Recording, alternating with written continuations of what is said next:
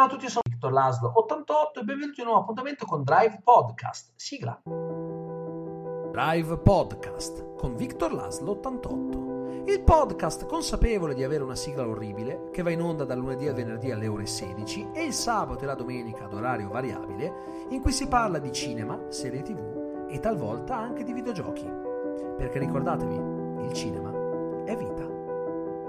Lo so, ieri non c'è stato il podcast, avevo promesso che sarebbe uscito una volta al giorno, ma come ho già detto qualche giorno fa, eh, è un periodo molto intenso, quindi nelle prossime settimane, se vedete che ogni tanto magari non carico il podcast per uno o due giorni, non è perché io non voglio portarlo avanti regolarmente come promesso, ma è solo perché sono ancora purtroppo un essere umano e può essere che ogni tanto non abbia fisicamente il tempo di dedicarmici, ma in linea di massima dovrei riuscire a caricare un episodio al giorno. Quindi non preoccupatevi che eh, mi stanno tante soddisfazioni, vi ringrazio per questo, quindi non lo mollo, non verrà interrotto all'improvviso, anche perché quando è successo qualche mese fa era una cosa programmata.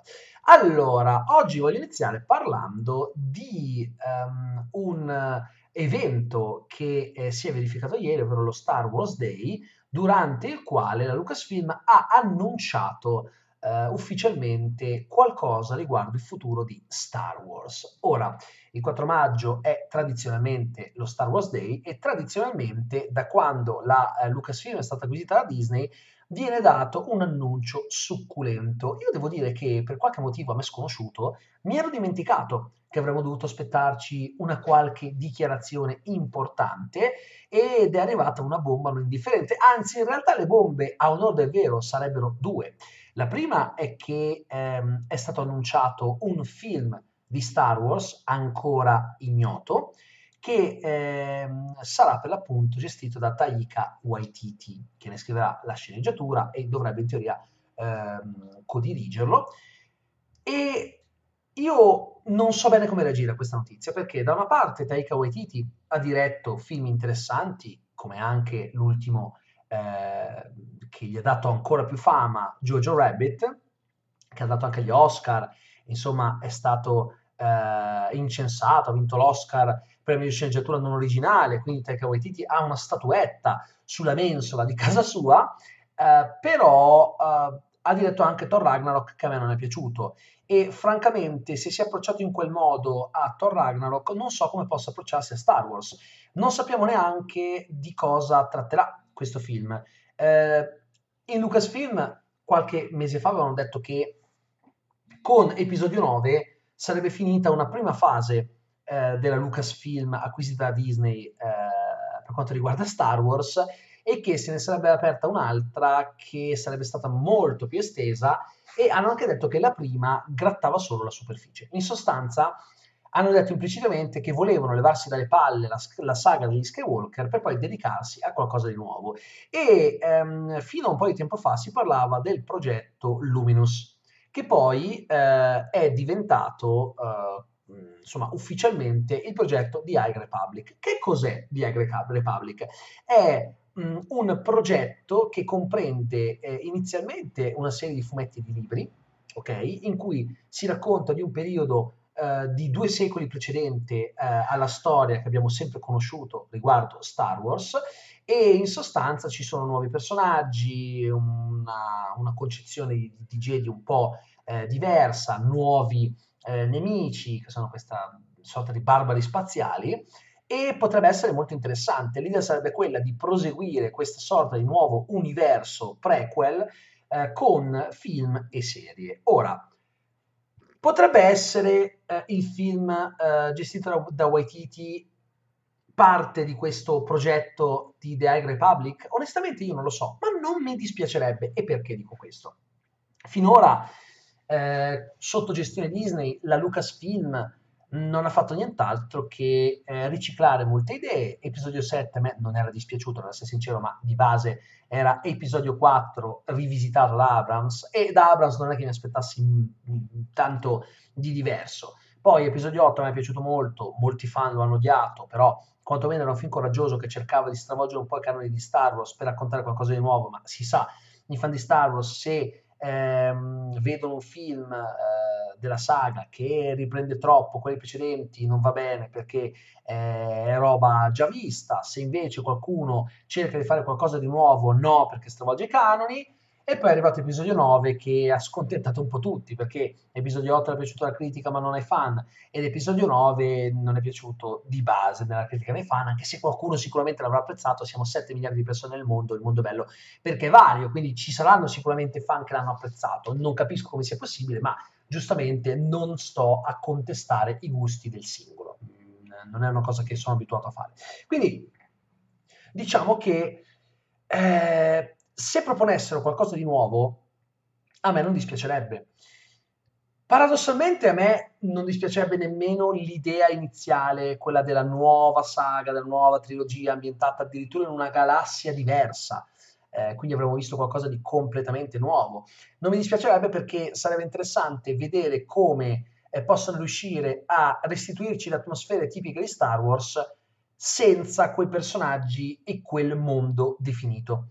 A me piacerebbe, ad esempio, una nuova saga ambientata sì in una galassia, una galassia finora non esplorata ehm, e magari con eh, qualcosa di simile alla forza e eh, altri personaggi che non sono propriamente i Jedi, ma qualcosa eh, che vi si avvicina. Sarebbe bello scoprire, ad esempio, che la forza si manifesta in maniera diversa di galassia in galassia, ma è sempre di base la stessa entità, chiamiamola così, e quindi magari non ci sarebbe il Cavaliere Jedi, ma degli alfieri di questa eh, potenza innata che agirebbero in maniera differente. Non mi dispiacerebbe, onestamente, ma magari può essere che eh, Waititi stia lavorando ad un film eh, che fa parte dell'universo di, eh, di High Republic. Chi lo sa? Non è una cosa che effettivamente è stata specificata, è troppo presto, poi con il Covid eh, che eh, ci morde il collo tuttora, eh, non credo che sia saggio fare piani a lunghissimo termine, bisogna vedere quando le produzioni potranno ripartire. Siamo in un periodo un po' particolare,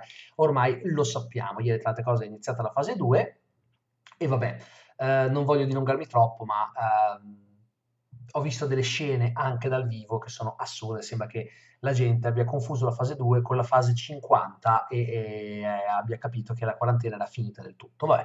Ma al di là di questo, che è qualcosa um, di cui non voglio parlare troppo perché sennò mi incazzo sul serio, ma eh, vedremo, io spero che eh, tra tre settimane non ci ritroveremo al punto di partenza, mm, me lo auguro vivamente. Eh, Comunque, questo per dire che non si possono fare ancora piani a lungo termine. E è stata annunciata anche una serie su Star Wars. Eh, hanno messo a capo um, di base eh, una delle sceneggiatrici di uh, The, The Russian Doll, Russian Doll, che è una serie di Netflix con Natasha Lyon che a me non è assolutamente piaciuta, infatti non è che sia stato particolarmente contento all'idea che la showrunner fosse lei, però non Natasha Lyon, ma eh, una di quelle che hanno gestito la, la, la trama di Russian Doll, però vabbè, non importa, nel senso magari farà un buon lavoro. Alla fine eh, Melissa Rosenberg che eh, aveva lavorato eh, su Twilight eh, aveva fatto un buon lavoro con Jessica Jones, almeno nella prima stagione, quindi eh, mai dire mai, non bisogna mai giudicare eh, senza aver guardato, quindi un po' di fiducia gliela posso, gliela voglio dare.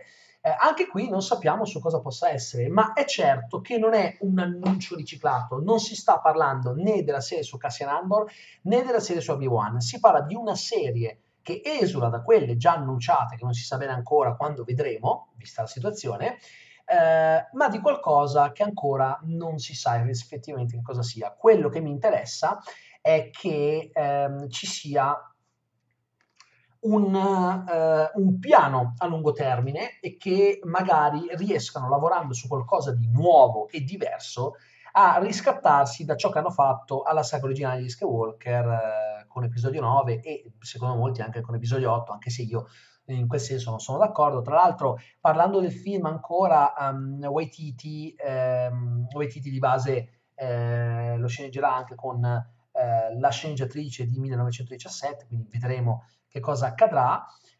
E insomma, sono due prodotti misteriosi, non sappiamo cosa siano, non sappiamo uh, che cosa tratteranno e questo li rende ancora più affascinanti, perché comunque io voglio sapere quali sono i piani della Lucasfilm per il futuro. Quindi staremo a uh, vedere. Sta di fatto che a me Star Wars non stancherà mai, ma è anche una saga che andrebbe tirata fuori eh, una volta ogni tanto con parsimonia, d'accordo? Tra una trilogia e l'altra Lucas ha fatto passare diversi anni, parecchi anni in realtà. Tra, eh, diciamo, un film e l'altro passava diverso tempo, ok? Invece, eh, da quando la Disney ha acquistato Lucasfilm, hanno iniziato a fare praticamente un film all'anno. E una volta episodio 7, l'anno dopo eh, Rogue One, poi è arrivato episodio 8, 5 mesi dopo solo a Star Wars Story e da lì hanno eh, subito una battuta d'arresto eh, una doccia fredda perché hanno capito che la gente iniziava a perdere interesse, perché non è una saga che puoi tirare fuori così tanto spesso. Da un punto di vista seriale la questione è diversa, è una percezione differente, anzi forse le serie per un po' potrebbero essere il modo migliore per mantenere ehm, vivo il profitto che Disney eh, trae da Star Wars, si può vendere anche tanto merchandise, comunque se eh, i merchandise di solo o di episodio 9 non vanno granché e non vendono più di tanto, ma poi invece il merchandise di Star Wars ti risulta essere molto venduto perché la gente impazzisce per The Child, ovvero Baby Yoda di The Mandalorian, c'è qualcosa che non va. Se il merchandise di una serie supera quello dei film, stai sbagliando qualcosa, ok? Per cui ehm, di base devono un attimino, secondo me, eh, rivedere i loro piani e spero che lo stiano per l'appunto facendo. Una notizia invece che non c'entra nulla con Star Wars, ma che mi ha fatto molto ridere, eh, è stata data ieri e effettivamente detta così, come la sto per dire, può sembrare una cazzata immane. Eh, Netflix avrebbe ordinato un, un film, una remake, diciamo, ma non è neanche un remake, eh, di Matilda Semitica, ma non tratto direttamente dal romanzo di Roald Dahl, da cui era tratto il film di Danny DeVito con Danny DeVito. Peraltro sì, eh, il film era suo, non molti lo sanno, ma eh, era proprio di Danny DeVito, ma dal musical eh, che in questi anni viene portato con grande successo eh, a teatro oltreoceano, eh, che per l'appunto è ispirato al romanzo di Dahl. Ora, qual è la notizia? Non è questa, cioè okay, il fatto che Netflix avesse ordinato questo reboot, sa- questo reboot, questo nuovo film, si sapeva, ma non era stato ancora reso noto chi avrebbe interpretato eh, la trincia bue, la perfida preside della scuola dove eh, Matilda eh, va a frequentare le lezioni. Eh, in realtà non è ancora del tutto confermato, ma pare che quasi sicuramente sarà così, sarà interpretata da Ralph Fiennes. Ok, sì, piccolo rewind. La trinciabue, la perfida preside della scuola frequentata da Matilda, sarà Ralph Fiennes, Schindler's List, ehm, Red Dragon, Harry Potter, quel Ralph Fiennes. E qualcuno potrà dire, ma si sono bevuti il cervello, ma che cos'è? Dovrebbe essere una simpatica gag? In realtà ha perfettamente senso, perché come vi ho detto, eh, dove, dovevate tenere a mente questa notizia, il film è tratto da musical e nel musical la Trinciavue è interpretata non da un'attrice, bensì da un attore. Un po' come Edna di, Ed, di Airspray, che eh, a teatro in Italia, ad esempio, è interpretata da Stefano Masciarelli, eh, nel resto del mondo, oltreoceano, eh, nel musical americano, è interpretata da un attore maschile e, e nel film è quello con eh, Christopher Walken. C'era anche Zac Efron tra l'altro, è interpretata da John Travolta. Per cui hanno mantenuto uh, la tradizione teatrale. È un po' come Peter Pan, che nella tradizione teatrale è sempre interpretato da una donna.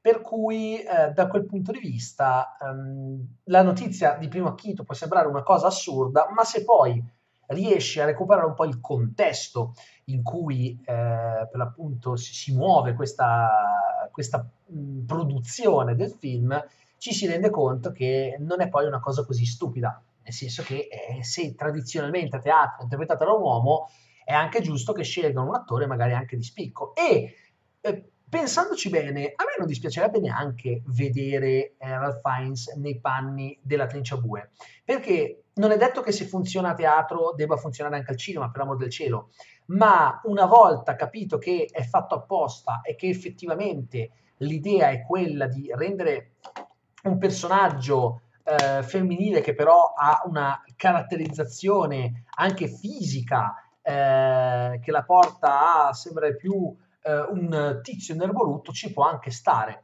ok? Anche se, devo essere sincero, nel film di Danny DeVito l'attrice che la interpretava era perfetta. Era perfetta perché quando io lessi il libro in realtà da piccolo me la immaginai più o meno così. Me la immaginai più o meno così, tra l'altro quell'attrice l'abbiamo vista in un, un, altro, in un solo altro film importante che era eh, Harry Potter, il prigioniero di Azkaban di Alfonso Cuaron, quindi di base eh, stiamo parlando di qualcosa, mh, mm, di, di, di, due film in cui aveva un, un, uh, dei ruoli comunque calzanti, anche per eh, diciamo la, la, la, sua fisicità molto particolare, ehm, da una parte l'attrice voi, dall'altra zia, zia Madge, per cui eh, ci stava quell'attrice. Adesso vogliono mettere un uomo per rispettare la tradizione teatrale e va bene così, nel senso che Ralph Fiennes ehm, non è associato molto eh, al novero degli attori più autoironici, in realtà lo è. Lo è, è, è un, un, attore che decide anche solo di parlamentare, di parlare per effettivamente rivestire un ruolo del genere, deve avere un po' di autoironia. Per cui a me la cosa, per quanto possa sembrare bizzarra, piace. Mi piace, mi piace anche l'idea di un nuovo film su Matilda Semitica, anche se onestamente io non amo i musical, voi lo sapete, quindi probabilmente soffrirò un po' perché non piacendomi i musical ed essendo questo di base un musical, da quello che ho capito, um, non lo so, sono interessato fino a un certo punto, però comunque anche solo per questa questione di Ralph Fiennes, io il film lo voglio sinceramente uh, guardare, quindi penso che quando uscirà su Netflix lo farò uh, assolutamente, tra l'altro Uh, si sta creando una streaming war non indifferente ed è questo l'argomento con cui voglio, voglio concludere uh, il video. Se, se, ne parlava ieri con Rob McQuack sul mio canale quando abbiamo fatto il Vic Rob dedicato a Star Wars come speciale per lo Star Wars Day um, e praticamente ogni piattaforma di streaming ha uh, delle strategie diverse. Amazon Prime Video ha una strategia basata sul fatto che è una piattaforma di Amazon hanno tanti di quei soldi da spendere che non sanno cosa farne, quindi puntano molto di più su eh, originali che però non vengono eh, sfornati con la frequenza con cui Netflix sforna i suoi e compra tantissime licenze. Tra l'altro, eh, ne approfitto per parlare del fatto che Amazon Prime Video abbia inserito da qualche giorno il catalogo on demand, cioè si possono comprare eh, o, o noleggiare i film in digitale. Il problema è che non si rende ancora competitivo eh, rispetto alla concorrenza in quanto molti dei film sono in SD, quindi non in alta definizione e hanno comunque eh, dei prezzi che variano dai 9,99 ai 11,99 in base all'importanza del film e, e a, a, quanto, uh, a, quanto, sia nuovo o meno. E francamente spendere 12 euro per un film visto in bassa definizione un po' i coglioni ti girano, vai su Cili, vai su altre piattaforme e lo prendi magari anche a cifre identiche o addirittura in alcuni casi leggermente più basse, per cui per il momento è ancora sperimentale questa cosa, ma potrebbero esserci delle cose interessanti. La cosa che mi ha fatto più incazzare è che alcuni film appena messi in catalogo nuovi sono stati spostati a pagamento e non sono più disponibili gratuitamente, tra cui, se non sbaglio, Bombshell, non sono sicuro di questa cosa, ma alcuni film che erano disponibili fino a qualche giorno fa sul catalogo, eh, compresi in abbonamento, adesso sono diventati on demand e non capisco il perché. Voglio dire, ormai erano lì, lasciali lì e piuttosto i film più nuovi li metti direttamente sul catalogo. La cosa non mi fa impazzire perché onestamente Amazon ha questa cosa secondo cui eh, produce un film, lo fa uscire in sala, fa uscire il Blu-ray e comunque la versione video e poi li mette sul catalogo, ok? Invece adesso poi li, c'è un passaggio in più, dopo che sono usciti in Blu-ray ehm, le, le, cioè, o, o, più o meno contemporaneamente li mettono in digitale, poi più avanti li mettono eh, sul catalogo. Non lo so, questa mossa non mi fa impazzire. Eh, Netflix ha la strategia del debito, ovvero si indebita come una bestia, eh, si è indebitato come una bestia, ha fatto un piano quindicennale, in 15 anni deve rientrare in quell'enorme debito di miliardi che ha accumulato, ma piano piano sta effettivamente eh, riuscendo a tornare delle spese, perché praticamente la strategia è questa, adesso ve lo dico in soldoni, non sono un economista, qualcuno eh, che studia economia ve la potrebbe eh, sicuramente spiegare meglio, si sono indebitati per miliardi di dollari in modo da poter, um, da poter creare original che diventassero dei veri e propri cult, vedi Stranger Things, vedi House of Cards, eh, vedi un sacco di altri eh, di altri original dark anche che, che sono eh, stati eh, prodotti o distribuiti da Netflix, perché comunque ad esempio anche Better Call Saul è, è una serie che è stata distribuita da Netflix in moltissimi paesi, eh, oltre agli Stati Uniti d'America, dove invece va in onda su AMC, sulla rete via cavo, e, e, e pian piano sta rientrando nella spesa sta rientrando nella spesa ehm, ed è una strategia particolare. Disney invece con Disney Plus sta adottando una strategia diversa ancora. Quale? La strategia è questa, ad esempio. Uh, io ti do un po' di original, ma io sono Disney e ho un sacco di prodotti. Ad esempio, lo sapevate che oggi esce il Blu-ray di Star Wars Episodio 9? Bene, avete comprato il Blu-ray e io ve lo metto anche su Disney Plus. È una mossa molto strana.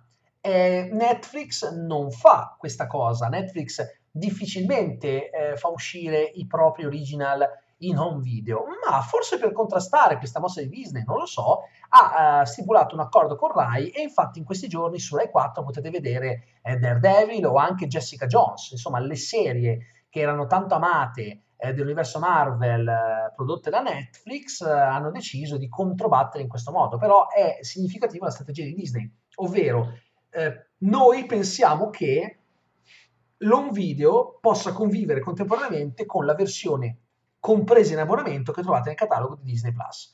Tanto alla fine, e il ragionamento secondo me non è neanche del tutto sbagliato, chi vuole comprarsi il Blu-ray se lo compra comunque. Non c'entra l'averlo disponibile in digitale, c'entra il volere a tutti i costi la copia fisica. Quindi tre strategie completamente differenti, tre comportamenti diversi, ma attualmente sono le tre piattaforme streaming che se la battono maggiormente. Chissà come andrà a finire questa streaming war. Intanto so che il podcast è appena finito, questa puntata di oggi, per cui io uh, vi ringrazio per l'ascolto e vi do appuntamento a domani, sempre intorno alle 16. Buona giornata.